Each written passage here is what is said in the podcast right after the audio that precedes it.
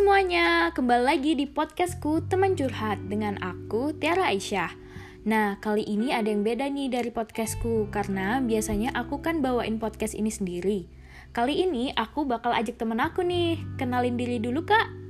Hai semua, kenalin, aku Aziza. Teman-temanku biasanya manggil aku dengan Cica. Kali ini aku sama Tiara bakal bawain podcast dengan tema Nah, kali ini kita bakal bahas tentang toxic relationship. Tapi ada yang beda loh, Jah. Bener banget, soalnya di podcast kita kali ini kita tuh nggak cuma fokus tentang apa itu toxic relationship, tapi di sini kita juga bakal bahas mental health seseorang yang pernah berada di toxic relationship, ya kan ya Tir? Iya, bener banget, Jah.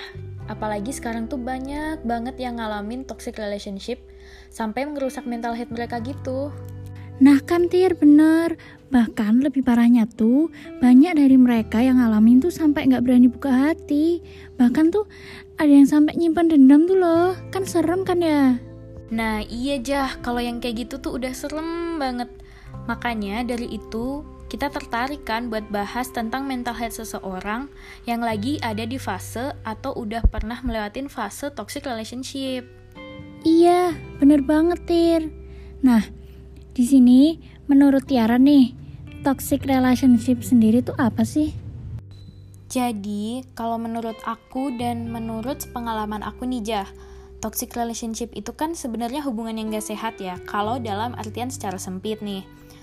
Nah, hubungan tuh kan biasa dilakukan sama dua orang nih, tapi di toxic relationship itu, dua orang ini saling meracuni jah. Dalam artian hubungan mereka itu nggak berkembang, tapi malah saling membatasi atau meracunin. Nah, terus ciri-ciri dari toxic relationship sendiri itu apa sih? Kalau menurut aku, sebagai seseorang yang pernah mengalami toxic relationship, ciri-cirinya itu sebenarnya kelihatan banget sih, Jah. Tapi sebagai individu yang mengalami, kita itu nggak bisa ngerasain Bahkan kita nggak bisa tahu kalau kita itu ada di fase toxic relationship. Padahal ciri-cirinya kan kelihatan banget nih. Contohnya, setiap hubungan kan punya komitmen nih. Kayak kadang kita juga punya larangan nih kayak kamu nggak boleh ini, aku nggak boleh itu. Tapi larangan itu yang udah melanggar hak privasi dan hak kita sebagai seorang individu.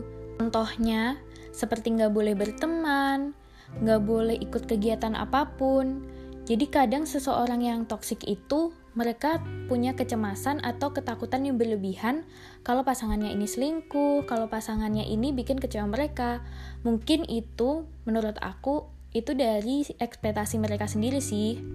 Padahal kita kan sebagai individu, apalagi buat di umur segini, umur yang masih muda, kita kan perlu banget buat berkembang, iya nggak sih? Iya, aku sih setuju banget ya kalau yang ini. Soalnya di umur kita segini tuh kita juga harus memperluas pertemanan, mengembangkan bakat diri kita. Soalnya kan masa depan kita juga masih panjang kan. Nah itu dia, apalagi seharusnya yang kita pikirkan itu bukan cinta-cintaan aja, karena dunia ini nggak berputar tentang cinta-cintaan aja di umur kita sekarang itu masih banyak banget hal yang harus kita capai selain cinta-cintaan. Nah, iya sih, soalnya dunia ini kan nggak melulu berbicara tentang cinta kan. Terus menurut Tiara nih, kan Tiara pernah ngalamin efek dari toxic relationship itu sendiri sama mental health seseorang apa yang Tiara rasain? Kalau efek yang aku rasain itu bener-bener nggak terduga sih aku baru bisa ngerasain efeknya tuh waktu udah lepas. Padahal pengaruhnya tuh udah ada banget waktu aku nih masih di fase itu. Aku rasain tuh mental aku tuh bener-bener kacau banget. Aku ini merasa diriku ini bukan orang yang sama, aku merasa diriku ini orang yang berbeda, aku kehilangan banyak teman, aku kehilangan banyak waktu pastinya. Terus aku tuh banyak hal yang seharusnya bisa aku milikin di masa itu, itu hilang semua. Aku juga kadang merasa sendiri, merasa nggak punya siapa-siapa, terus aku nggak bebas buat ngelakuin apa yang aku mau, aku nggak bisa jadi diriku sendiri, terus aku jadi merasa nggak berharga, aku juga nggak bisa cinta diri sendiri, karena bener-bener apa pun yang aku lakuin itu selalu aja salah. Setelah keluar dari fase itu, efeknya aku jadi nggak bisa percaya siapa-siapa, kayak belum bisa menerima diri lah. Tapi alhamdulillah nggak lama setelah keluar dari itu selang 2 tahun aku bisa nyembuhin diriku sendiri. Parah banget berarti ya, soalnya sampai bertahun-tahun kita harus nyembuhin uh, mental health yang pernah terkena toxic relationship gitu ya? Iya bener banget Jah karena itu kayak butuh dorongan dari lingkungan juga dan diri sendiri pastinya buat sembuhin itu karena emang gak gampang saat melewatin fase itu dan saat keluar dari fase itu pun gak gampang buat menyembuhin traumanya. Terus nih Tir, gimana biar kita tahu orang yang berada di lingkungan toxic relationship itu tuh mental healthnya udah rusak? Kayak yang udah aku omongin tadi jah, orang yang berada di fase itu gak gampang buat mereka itu buat sadar kalau mereka ini sedang berada di toxic relationship dan mereka pastinya juga nggak sadar kalau mereka itu mentalnya sedang terganggu. Nah, akhirnya rasa sadar itu muncul dari diri mereka sendiri. Pasti nanti ada waktu atau di masa mereka itu kayak mikir, wah udah nggak beres nih, ada yang beda nih dari diri aku, wah hubungan ini udah nggak jelas nih. Jadi buat kalian yang merasa orang sekitar kalian atau orang terdekat kalian ada di fase toxic relationship, jangan bosan-bosan buat kasih nasihat, buat kasih tahu. Please jangan capek-capek buat kasih tahu mereka karena emang susah sih buat mereka sadar dan mereka juga pasti bakal dengerin omongan kalian kok. Walaupun mereka kayak awalnya tuh kayak batu banget kan diomongin kayak nggak bisa dikasih tahu, tapi sebenarnya mereka nanti bakal mikir-mikir seiring waktu mereka bakal sadar kok. Tapi itu tadi, kita harus kasih dorongan pelan-pelan juga buat mereka biar mereka akhirnya sadar. Nah, terus nih, uh, jika ada teman atau orang terdekat kita, lingkungan sekitar kita yang udah masuk ke dalam toxic relationship dan mental health dia udah terganggu, apa yang bisa kita lakuin untuk mereka? Nah, kayak yang barusan aku omongin tadi, Jah, buat lingkungan sekitar jangan bosen-bosen, jangan capek-capek, kalau bisa bikin mereka sampai berhenti sampai mereka keluar dari toxic relationship.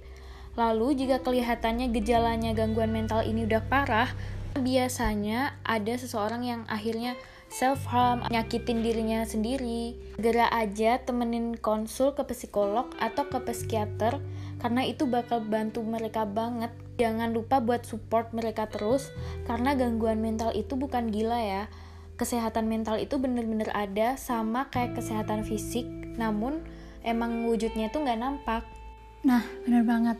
Dan menurutku tuh di kasus kayak gini tuh teman deket lingkungan sekitar itu tuh mempengaruhi kita banget gak sih? Kayak kita tuh bisa sembuh kita bisa keluar itu juga dari mereka kayak bantuan dari mereka mereka selalu ngingetin gitu kan? Nah iya bener banget jah. Lingkungan sekitar itu pengaruh banget Nah, kalau Ajijah nih pernah nggak sih ngalamin toxic relationship atau Azizah nih pernah nggak sih lihat lingkungan sekitar Azizah kena toxic relationship?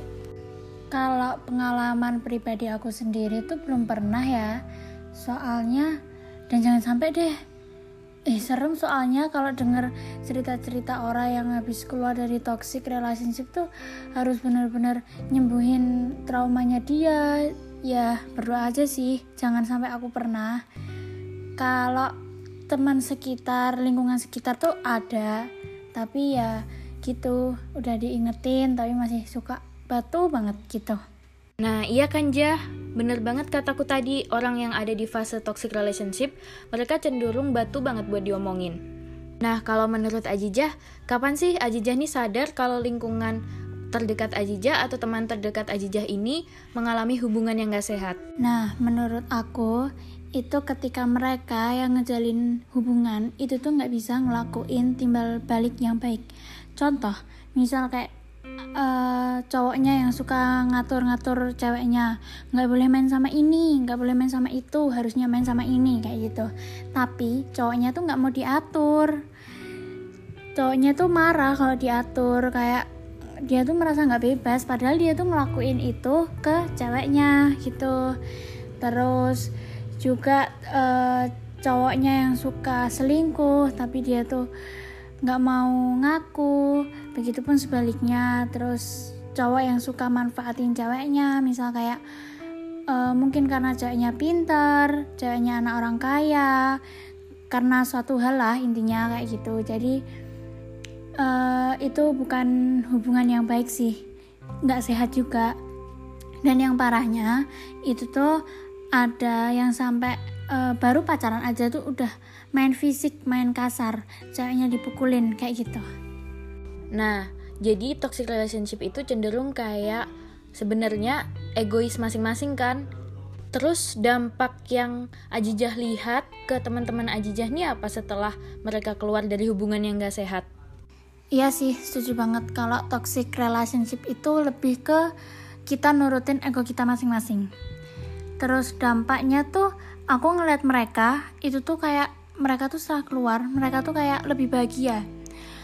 Lebih bebas iya nggak? Tiara pasti juga ngerasain lebih bahagia lebih bebas ya. Walaupun aku tuh percaya ya kalau semua orang yang putus dari suatu hubungan tuh pasti ngerasain sedih di awal-awal. Soalnya kan kita udah biasa bareng kok tiba-tiba sendiri kan kayak gitu. Tapi aku yakin setelah itu tuh mereka tuh ngerasain dampak baiknya ya kan bener kan Tiara juga ngerasain kan Iya bener banget ja, setelah keluar dari toxic relationship, aku cenderung lebih kayak bahagia, lebih merasa bebas. Walaupun awalnya pasti sedih kan, habis putus pasti nangis, cuman itu kayak sebentar aja sih. Nah yang penting tuh kayak kita harus ikhlas sama masa lalu, harus berdamai sama masa lalu.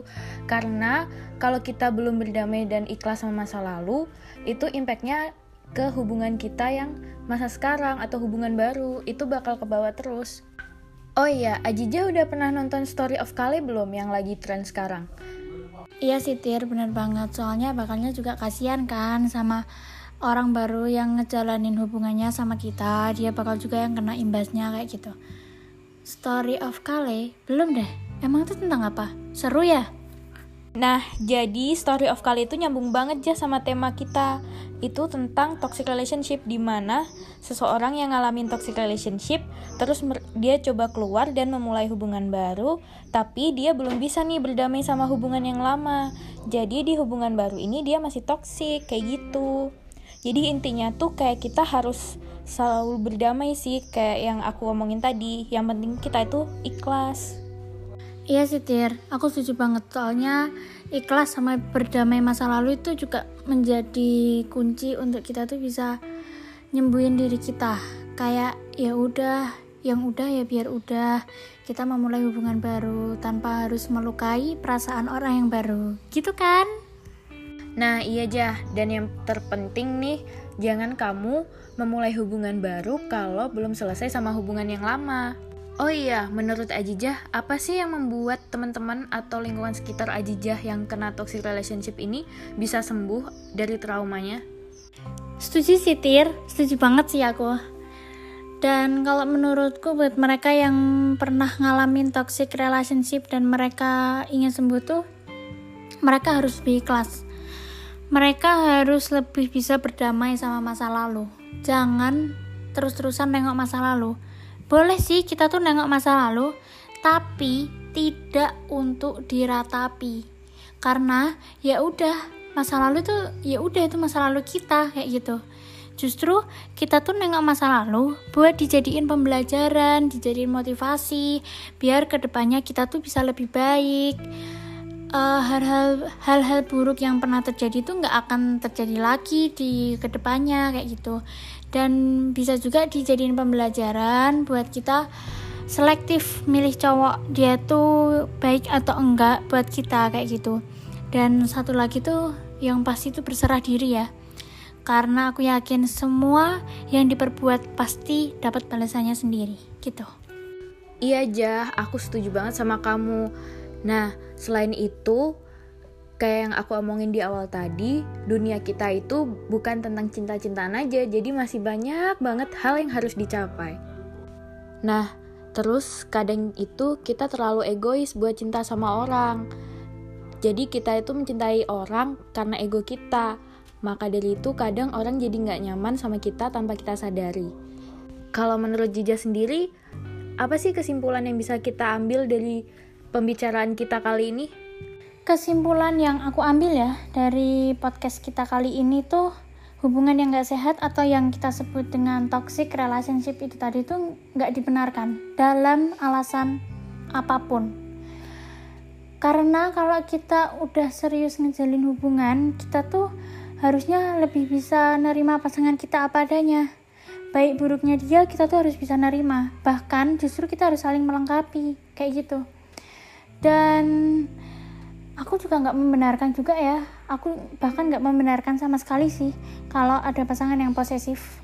Nggak boleh main sama ini nggak boleh main sama itu aku nggak membenarkan.